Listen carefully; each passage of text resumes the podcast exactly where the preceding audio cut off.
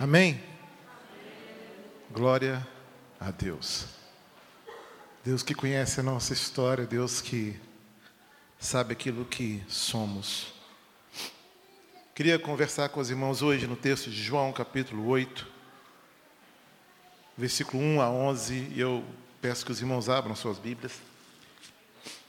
Farei a leitura desse texto. João, capítulo 8,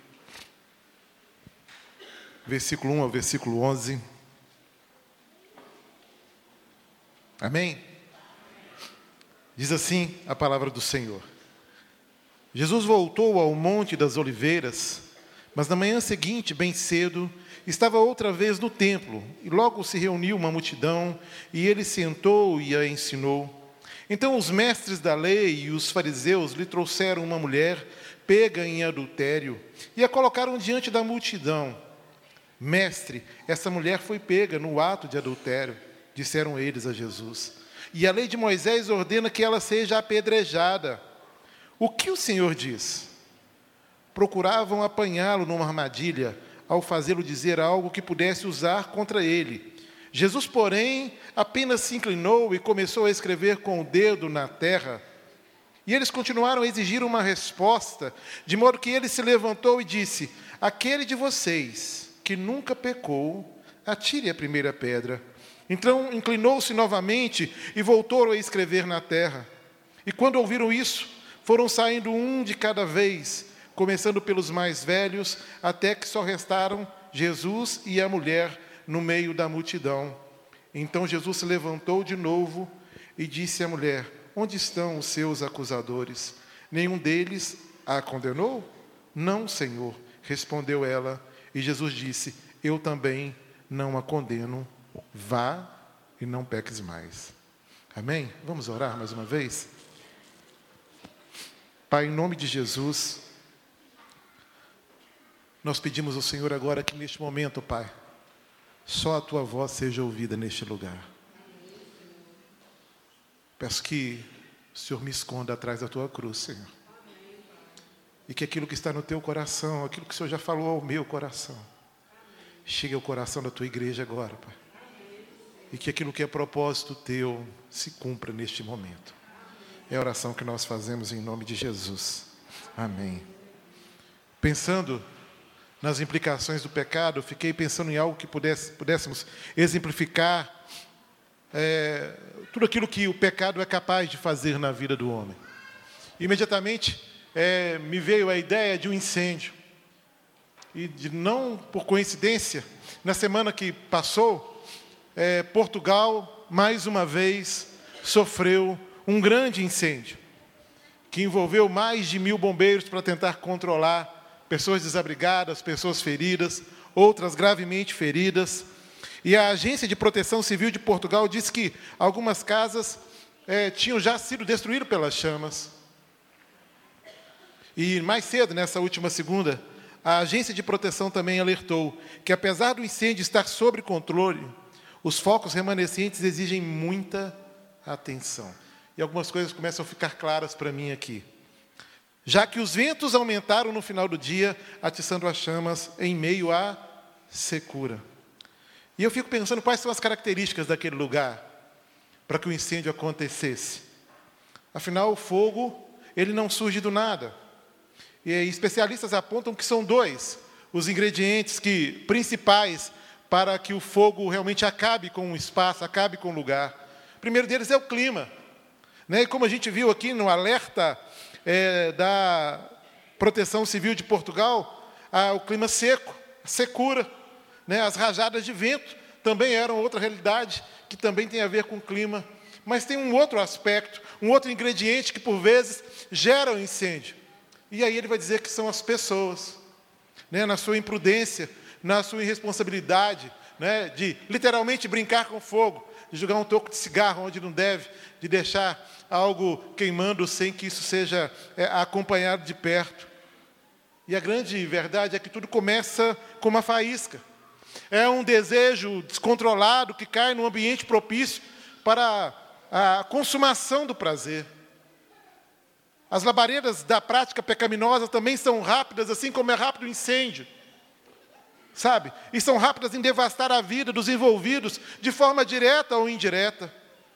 Mesmo aqueles pecadinhos que a gente às vezes não dá importância, aquele pecado que a gente diz que ah, isso aí todo mundo faz, né? Aquele pecadinho também é rápido em trazer o seu prejuízo, em devastar a vida das pessoas. Às vezes a gente não dá importância, mas eles são capazes de causar um grande estrago na vida da gente. Há uma outra descrição de Tiago é, que fala sobre isso, sabe, a respeito do pecado não controlado, daquele pecado não mortificado, sabe, da maledicência, da mentira e da fofoca. Né? E olha o que diz lá em Tiago, capítulo 3, versículos 5 a 6, estarei lendo aqui. Por exemplo, se colocamos um freio na boca do cavalo, podemos conduzi-lo para onde quisermos. Observem também que um pequeno leme faz um grande navio se voltar para onde o piloto deseja, mesmo com ventos fortes. Assim também, a língua é algo pequeno que profere discursos grandiosos. Vejam como uma simples fagulha é capaz de incendiar uma grande floresta. E entre todas as partes do corpo, a língua é uma chama de fogo e um mundo de maldade que corrompe todo o corpo. Ateia fogo a uma vida inteira, pois o próprio inferno a acende. O pecado, queridos, realmente ele é devastador.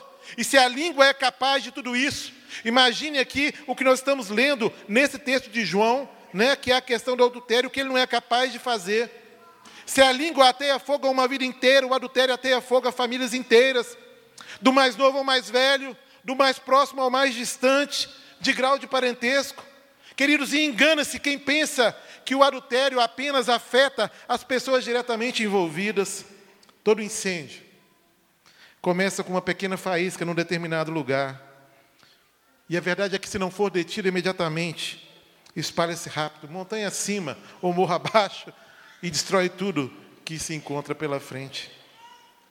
E sobre esse prazer, esse prazer clandestino do adultério, Salomão adverte o pecador lá em Provérbios capítulo 9, versículo 17. E ele diz assim: água roubada é mais refrescante, pão comido às escondidas é mais saboroso. Está aqui no versículo 17. Mas se a gente continua a leitura, nós vamos no versículo 18 e a gente vai ler o seguinte: Mal sabem, porém, que ali estão os mortos, seus convidados estão nas profundezas da sepultura. E aí eu vou ler os dois versículos, porque realmente água roubada é mais refrescante, pão comidas escondidas é mais saboroso, mas sabem, porém, que ali estão os mortos, seus convidados estão nas profundezas da sepultura.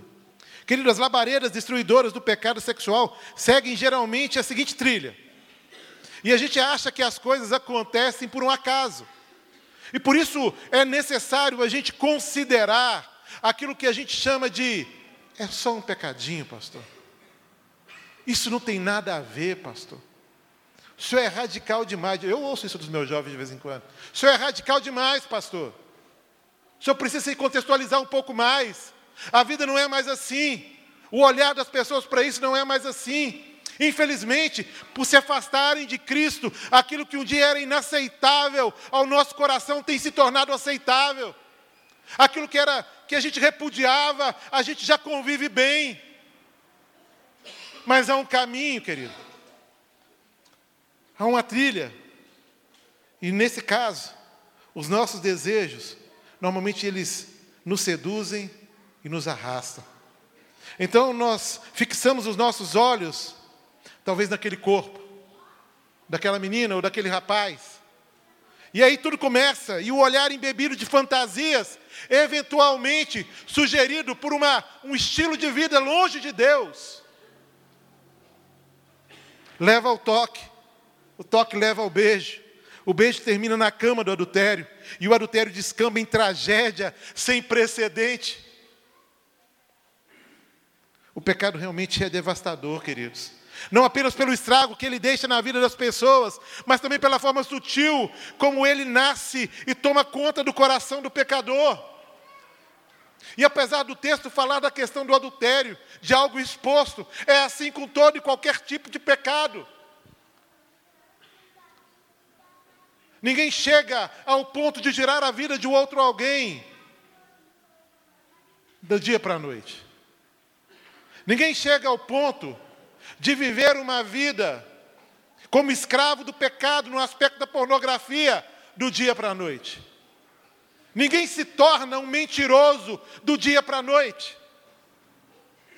Talvez a primeira mentira é a mentira da necessidade, bem entre aspas aí, né, irmãos? Porque você não levou o trabalho da escola e aí semente que estava passando mal. Uma vez fazendo um discipulado com um casal, eles tinham participado de um encontro, de um encontro de casais, e a gente começou a trabalhar com eles. E a gente foi conversando, e um dia eu convidei esse casal para vir aqui, e aí o casal veio, e ela era professora, ela falou assim, olha, e tinha um menino aqui visitando a igreja, ele falou assim, olha aquele menino ali, foi meu aluno, e eu conhecia o menino. Ele falou assim, olha que legal, disse, nossa, a história dele é tão triste, né?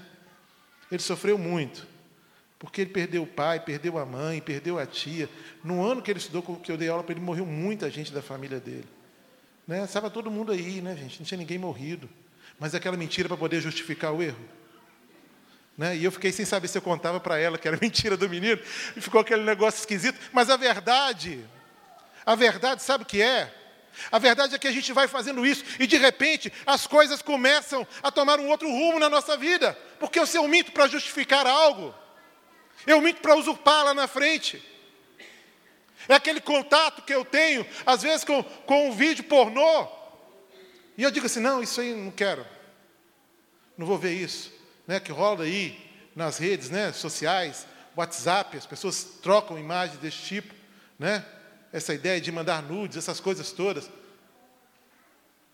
Só que isso tem consequência. Porque isso abre o coração para o pecado. O pecadinho é aquele lugar que vai, é o pecado que vai pavimentando a caminhada e que vai me tirando os olhos de Deus, e que vai me cegando, e que vai me escravizando sem que eu perceba. Então é necessário estar atento a essas coisas. Tiago escreve assim, capítulo 1, versículo 14 e 15: A tentação vem de nossos próprios desejos, que nos seduzem e nos arrastam. A tentação vem desse lugar. Esses desejos dão a luz ao pecado. E quando o pecado se desenvolve plenamente, gera morte. Gera morte. É essa a palavra do Senhor. A mais terrível implicação do pecado, queridos, é a morte. E o seu progresso é igualmente perigoso e letal. Portanto, não brinque com o pecado. Não brinque com o pecado. Não ache que, ah, pastor, isso não tem nada a ver. Ah, pastor, ainda estou muito novo. Ah, pastor, ainda não vivi nada. Porque basta o primeiro passo para que a gente seja seduzido e a gente afunde então nesse lugar que gera morte. O seu progresso, querido, o progresso do pecado é igualmente perigoso e letal, não brinque com ele. E eu não sei, talvez você tenha dúvida do poder de destruição do pecado. Mas vamos ser sinceros. Olhe para o mundo ao seu redor, querido.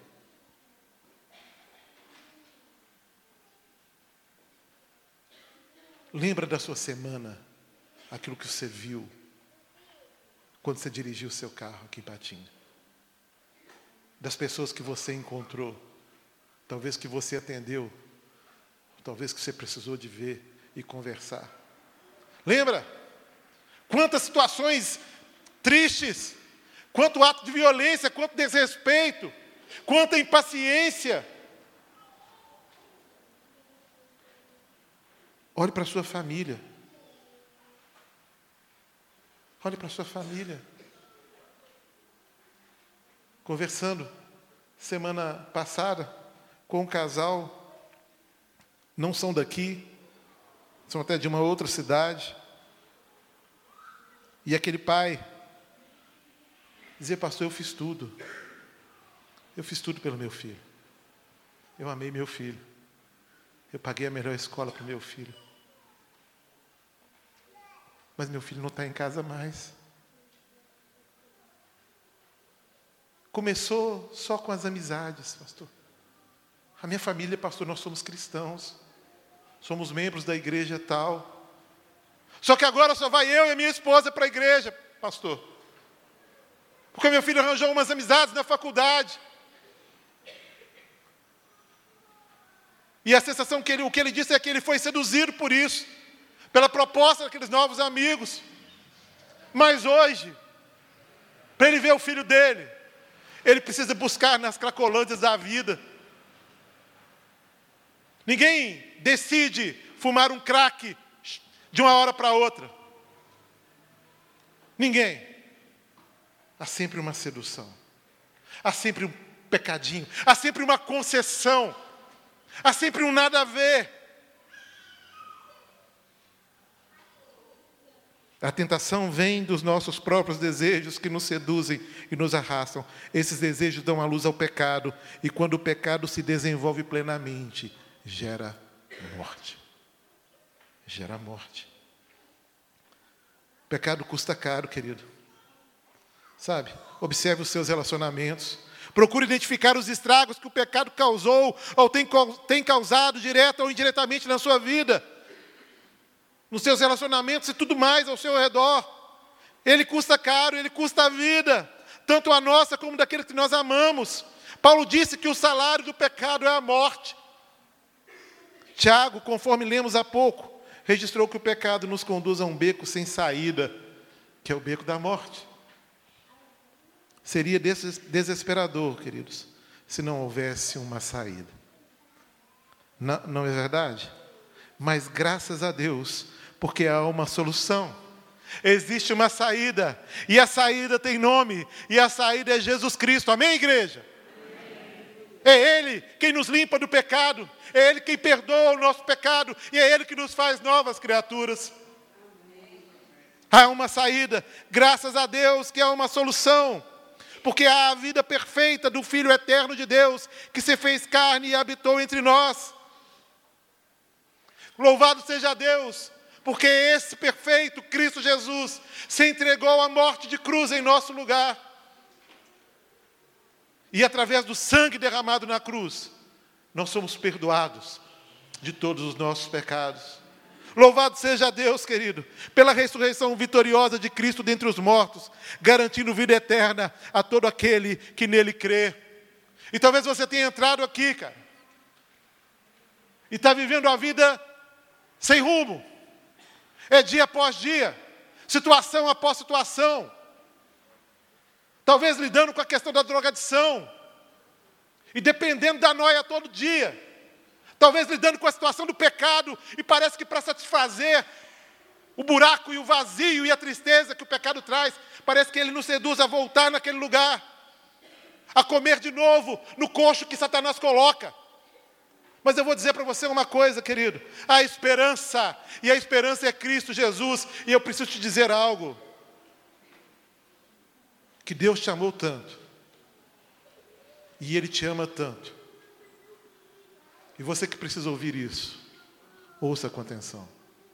Ele te ama tanto, que entregou o seu filho por você, sendo você ainda um pecador, sendo você ainda alguém que não o merecesse, como nós não o merecemos. Essa é a única saída que nós temos para o problema do pecado, querido. Esse é o único caminho de volta a Deus. Ou escolhemos a Cristo, ou escolhemos a morte. E isso nos traz de novo para o texto de João 8, de 1 a 11. Pois a mulher pega em adultério é trazida à presença de Jesus, e não teria outra saída.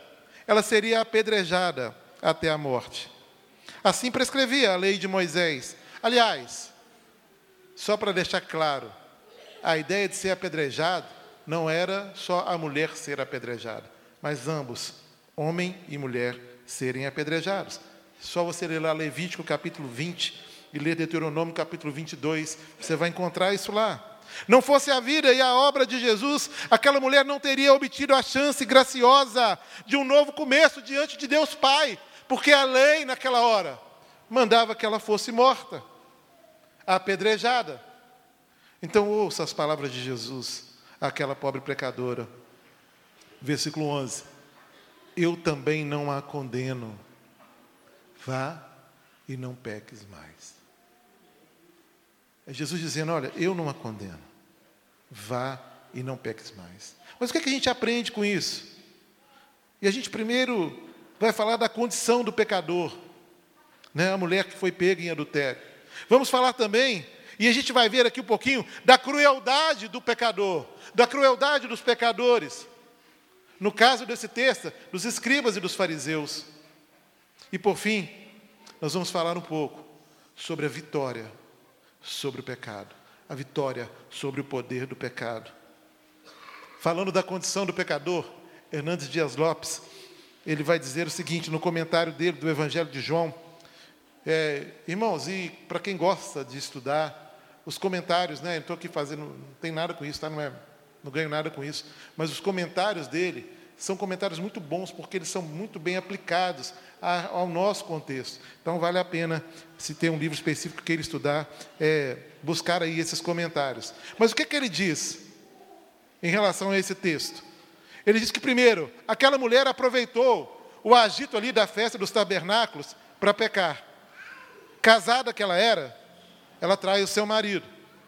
E como ela foi pega no ato de adultério, ela estava completamente sem desculpas legais para argumentar em favor dela. E ela foi então levada da forma como foi, e ela foi humilhada publicamente. E conforme dizia a lei, ela cometeu um pecado passível de morte. Passível de morte. Ouça mais uma vez o que o texto, o texto e perceba essa condição miserável dessa mulher que ela se encontrava pega em adultério. Eu vou ler aqui João capítulo 7, versículo 53 e depois do versículo 1 a 5 do capítulo 8. Então todos foram para casa. 7,53. Capítulo 8, versículo 1. Jesus voltou ao Monte das Oliveiras, mas na manhã seguinte, ou seja, no último dia da festa, né, bem cedo, estava outra vez no templo.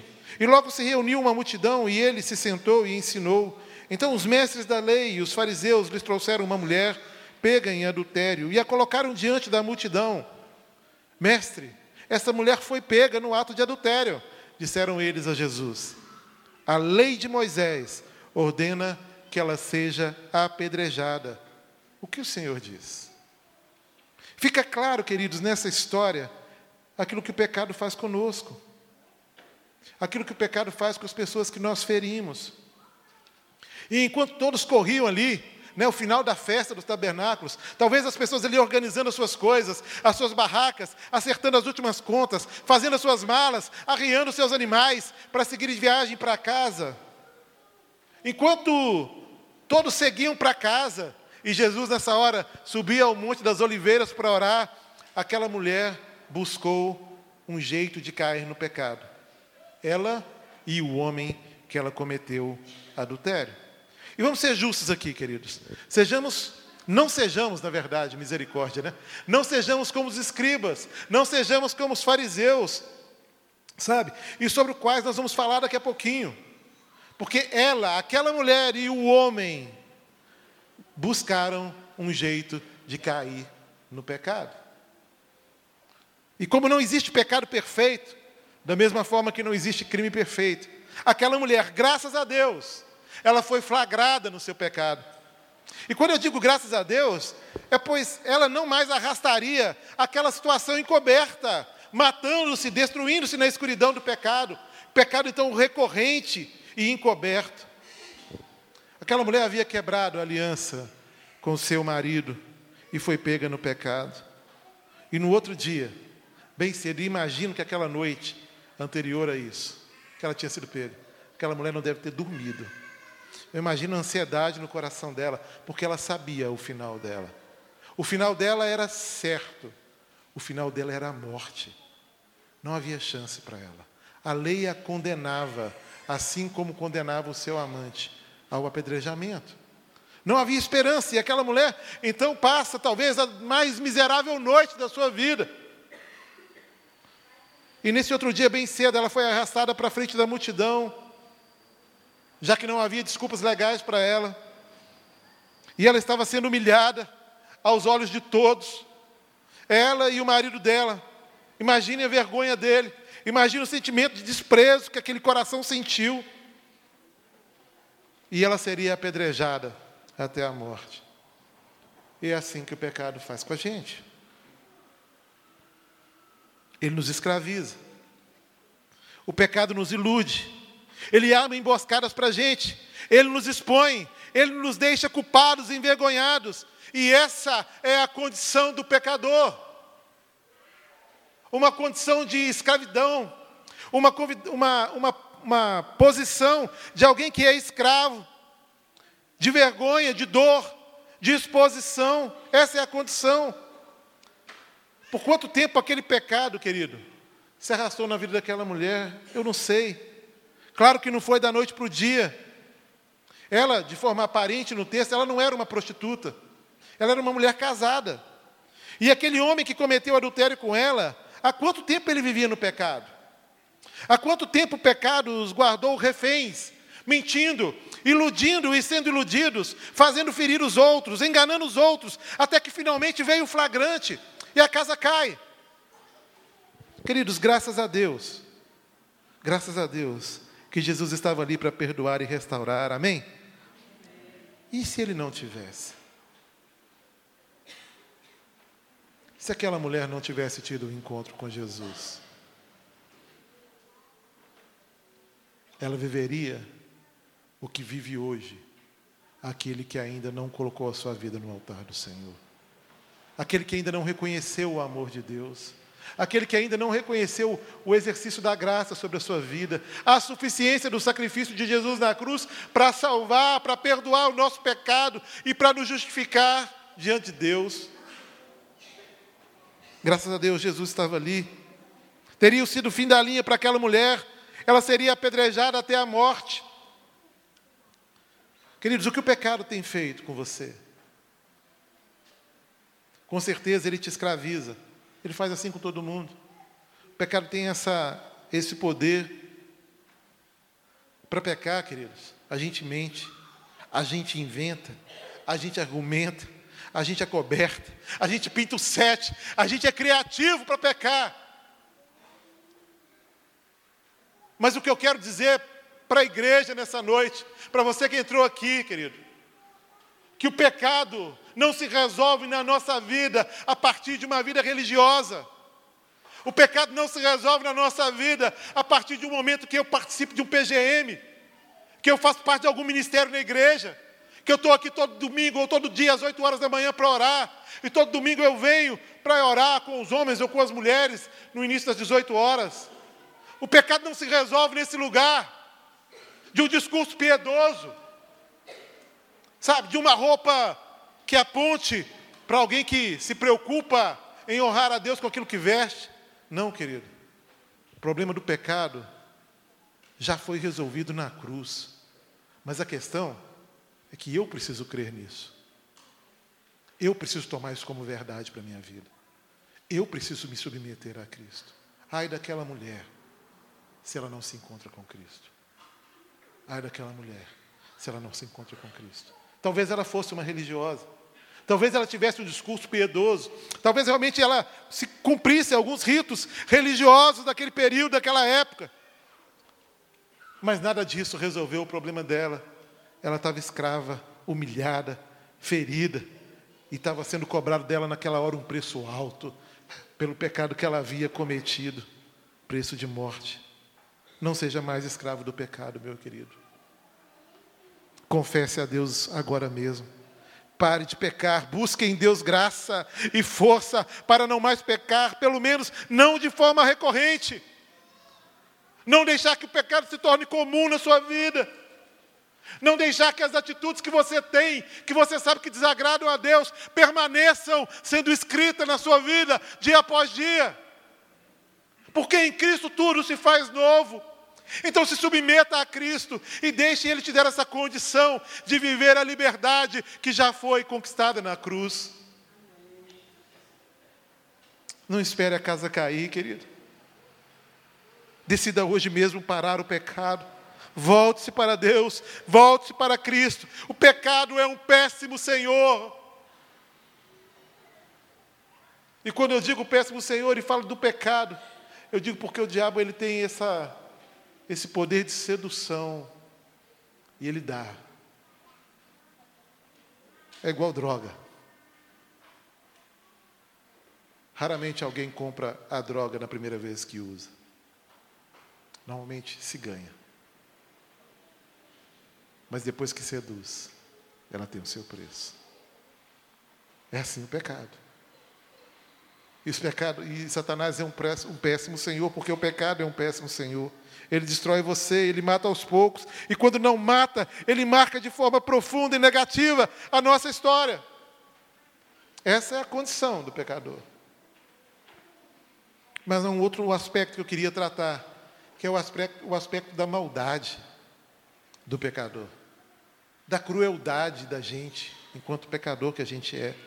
O problema do pecado não é apenas aquilo que ele faz conosco, nos escraviza, nos humilha e nos condena. O problema do pecado também é o que os outros fazem contra nós.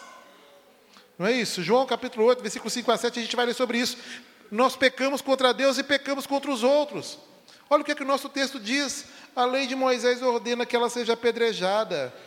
O que o Senhor diz? Procuravam apanhá-lo numa armadilha, ao, fazer, ao fazê-lo dizer algo que pudessem usar contra ele. A ideia aqui era contra Jesus. Jesus, porém, apenas se inclinou e começou a escrever com o dedo na terra. E eles continuaram a exigir uma resposta. Queridos, aqueles homens, na verdade, não estavam interessados na lei. Não era essa a ideia. Eles não estavam interessados na santidade de Deus, em ver a lei cumprida. Não, muito menos na restauração daquela mulher. Tampouco na manutenção da vida das famílias e da sociedade, que era o que a lei buscava. Não, não mesmo, nada disso. Escribas e fariseus queriam mesmo era pegar Jesus. Eles queriam mesmo é matar Jesus, para tanto eles usaram o pecado daquela mulher. Pobre mulher. Ela pecou contra Deus e contra o próximo, e aqueles escribas e fariseus estavam pecando contra ela. Assim também somos nós, pecadores. Pecamos contra Deus e contra o próximo. O próximo também peca contra Deus e peca contra nós. E assim caminha a humanidade, desde Adão e Eva. Pecadores são maus, pecadores são cruéis. E a proximidade de Jesus precisa mudar alguma coisa nesse coração. Porque se em Cristo todas as coisas se fazem novas. Se estamos em Cristo, essa crueldade não pode estar no nosso coração. É só você olhar para a sua vida. É só você olhar para as suas mazelas. É só você olhar para os seus erros e ver como Cristo te trata diante dos seus erros. É lembrar que Cristo perdoa o seu pecado e ele declara que ele perdoa e esquece. E talvez você diga, mas pastor, como Cristo pode esquecer? Como Deus pode esquecer de alguma coisa? Ele é o Deus onisciente, ele não esquece de nada. E é verdade, ele não esquece mesmo. A questão é que Deus não vai usar contra você o pecado que você se arrependeu e foi perdoado por ele. Portanto, se depois, daí um mês, você erra naquele mesmo pecado e vai pedir perdão a Deus, Ele não vai fazer como nós, maus pecadores, cruéis, fazemos quando alguém erra com a gente. Do tipo, você vai me pedir perdão por isso de novo? De novo? Eu já falei que você tinha que mudar de atitude e você não mudou, e você está me pedindo perdão de novo. Não é assim que Deus faz. E se somos dele, precisamos nos tornar parecidos com ele. Mas a crueldade do pecador é uma realidade. Pelo menos desse pecador sem Cristo, desse pecador que ainda não experimentou desse amor de Deus, da graça de Deus. Aqueles homens, no fundo, desejavam mesmo era desmascarar Jesus. De um lado, e olha que interessante isso, se Jesus simplesmente rejeitasse a lei de Moisés, a sua credibilidade despencaria e ele também seria apedrejado. Podem ter certeza.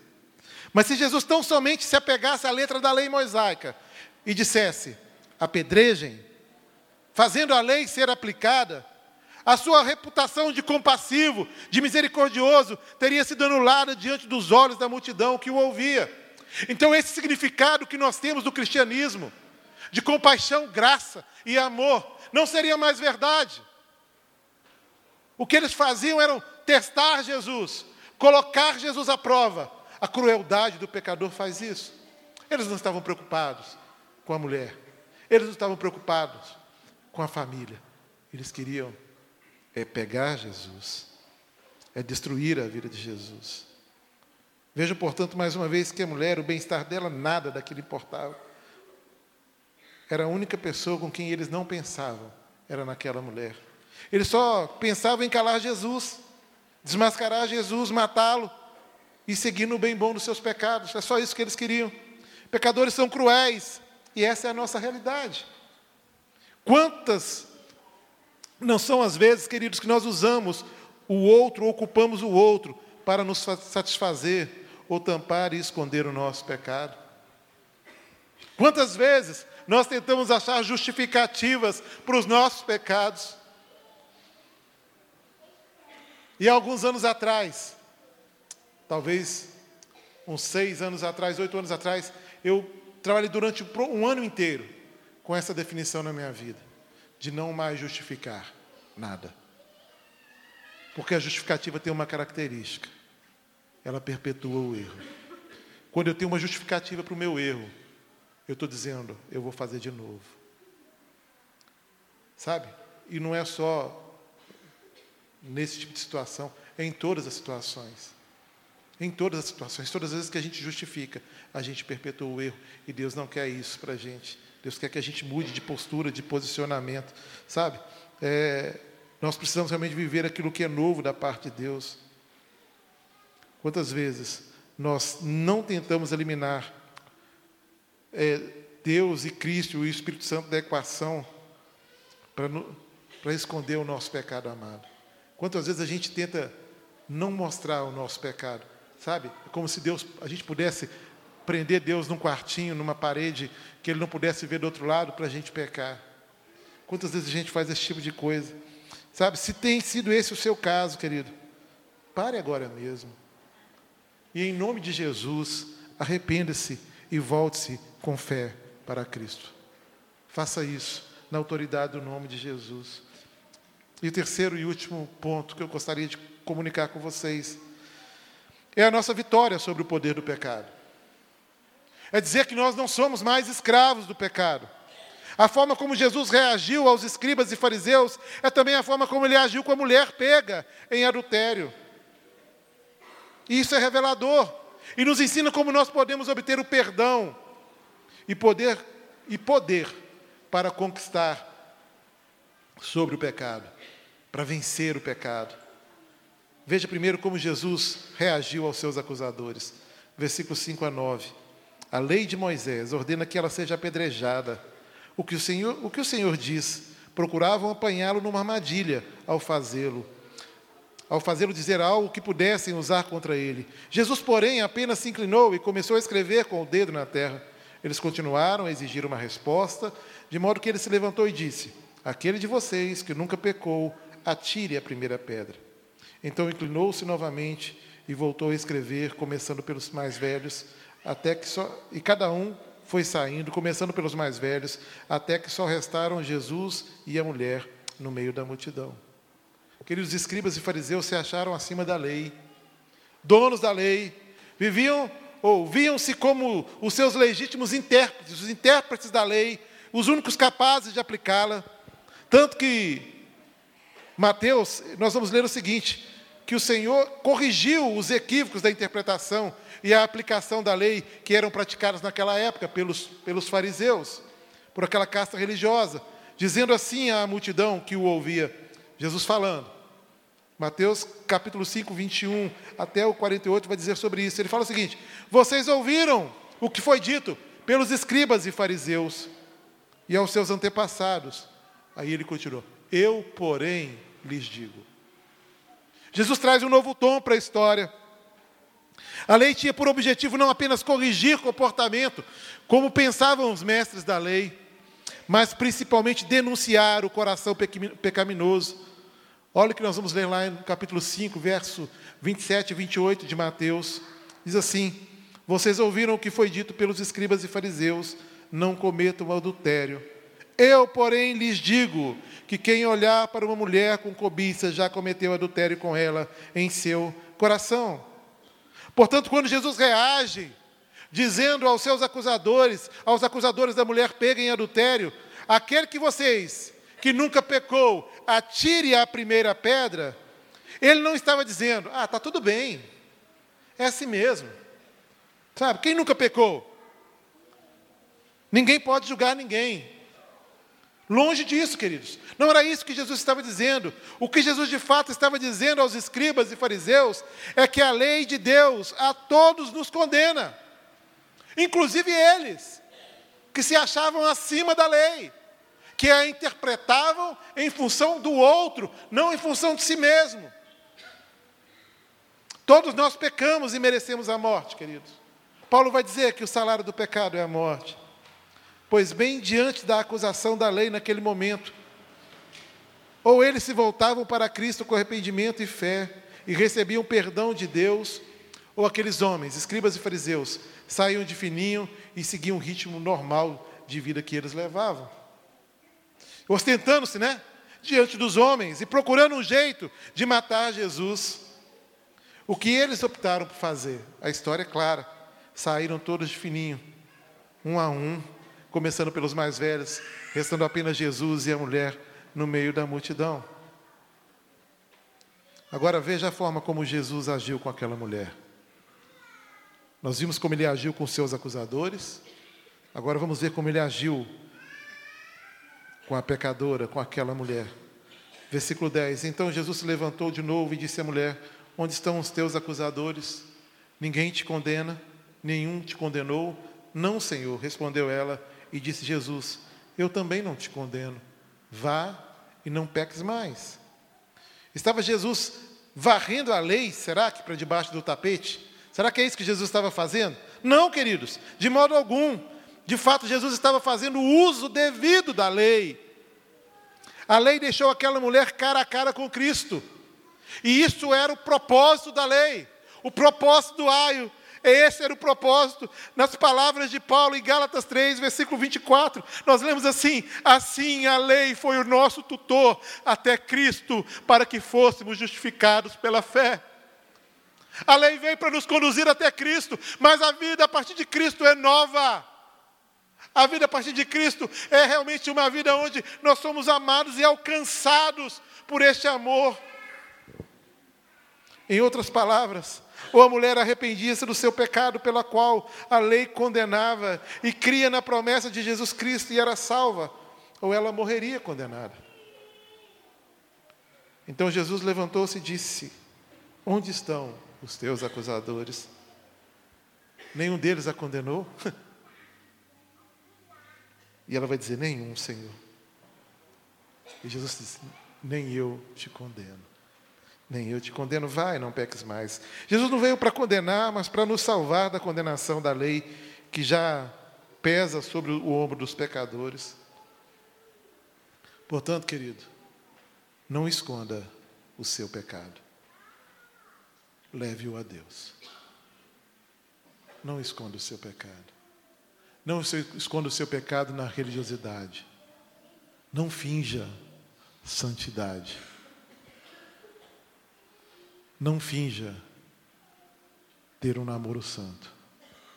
Não finja ser alguém que trabalha com a verdade o tempo todo. Porque isso não vai mudar a sua condição. Isso vai gerar morte e morte eterna. Portanto, confesse o seu pecado ao Senhor. Arrependa-se. Arrependa-se dele e creia na vida e na obra de Cristo.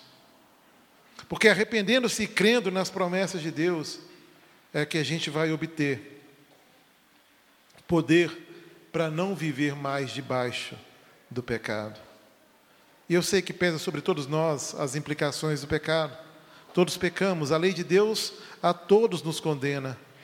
A Bíblia vai dizer que não há um justo sequer, nenhum, nenhum sequer. Queridos, o coração é uma fábrica de ídolos, é uma fábrica de pecado. Todos nós pecamos e a lei de Deus a todos nos condena.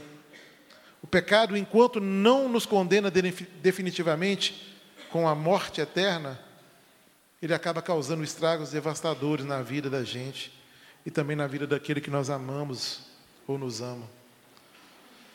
Portanto, querido, pare onde você está. Decida lutar contra o pecado. Não viva mais se justificando Confesse a Deus o seu pecado e receba Cristo, querido.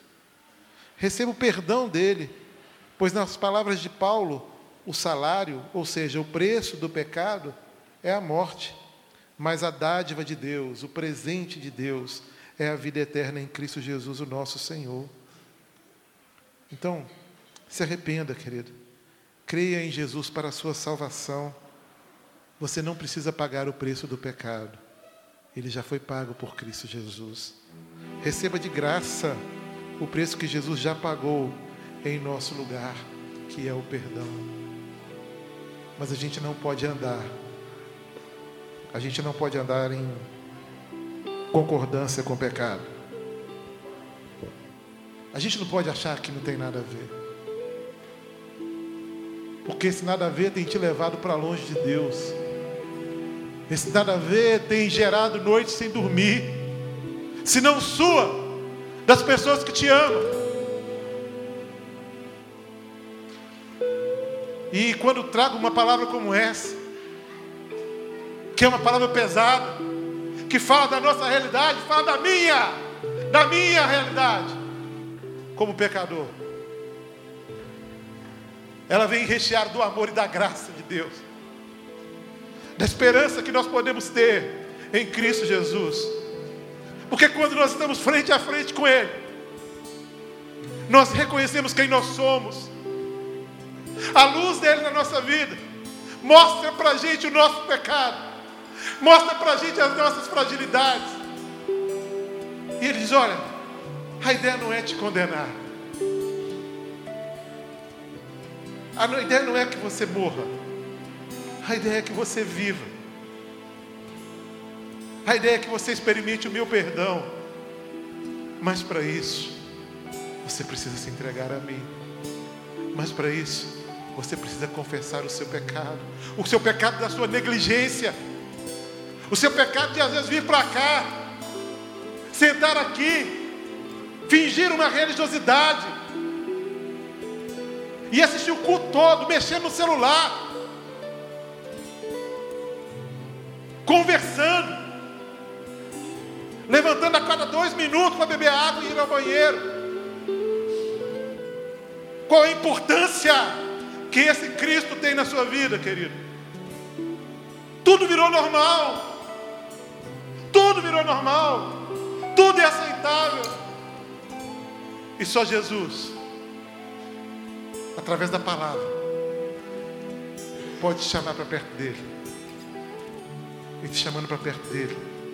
Você olhar aqui, talvez realmente, diferente daquela mulher, o seu pecado esteja encoberto aos olhos dos outros. Não esteja exposto como estava o pecado daquela mulher. Mas eu preciso dizer, Deus conhece a sua vida e o seu pecado. Diz que fazer, desafiar as pessoas a se posicionarem diante disso é algo difícil, porque gera constrangimento. Mas vale o constrangimento, viu, meus irmãos?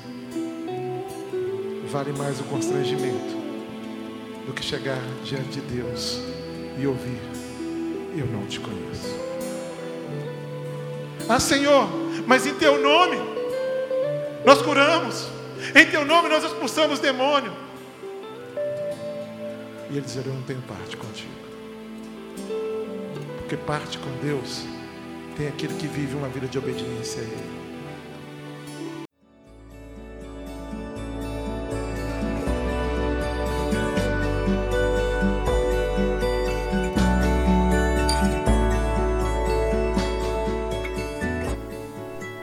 Igreja Batista do Bom Retiro tem plena convicção de que a palavra de Deus é poder para salvar e transformar vidas. Nosso desejo é que essa mensagem tenha alcançado seu coração. Para saber mais sobre quem somos e em quem acreditamos, acesse ibbrpatinga.com.br.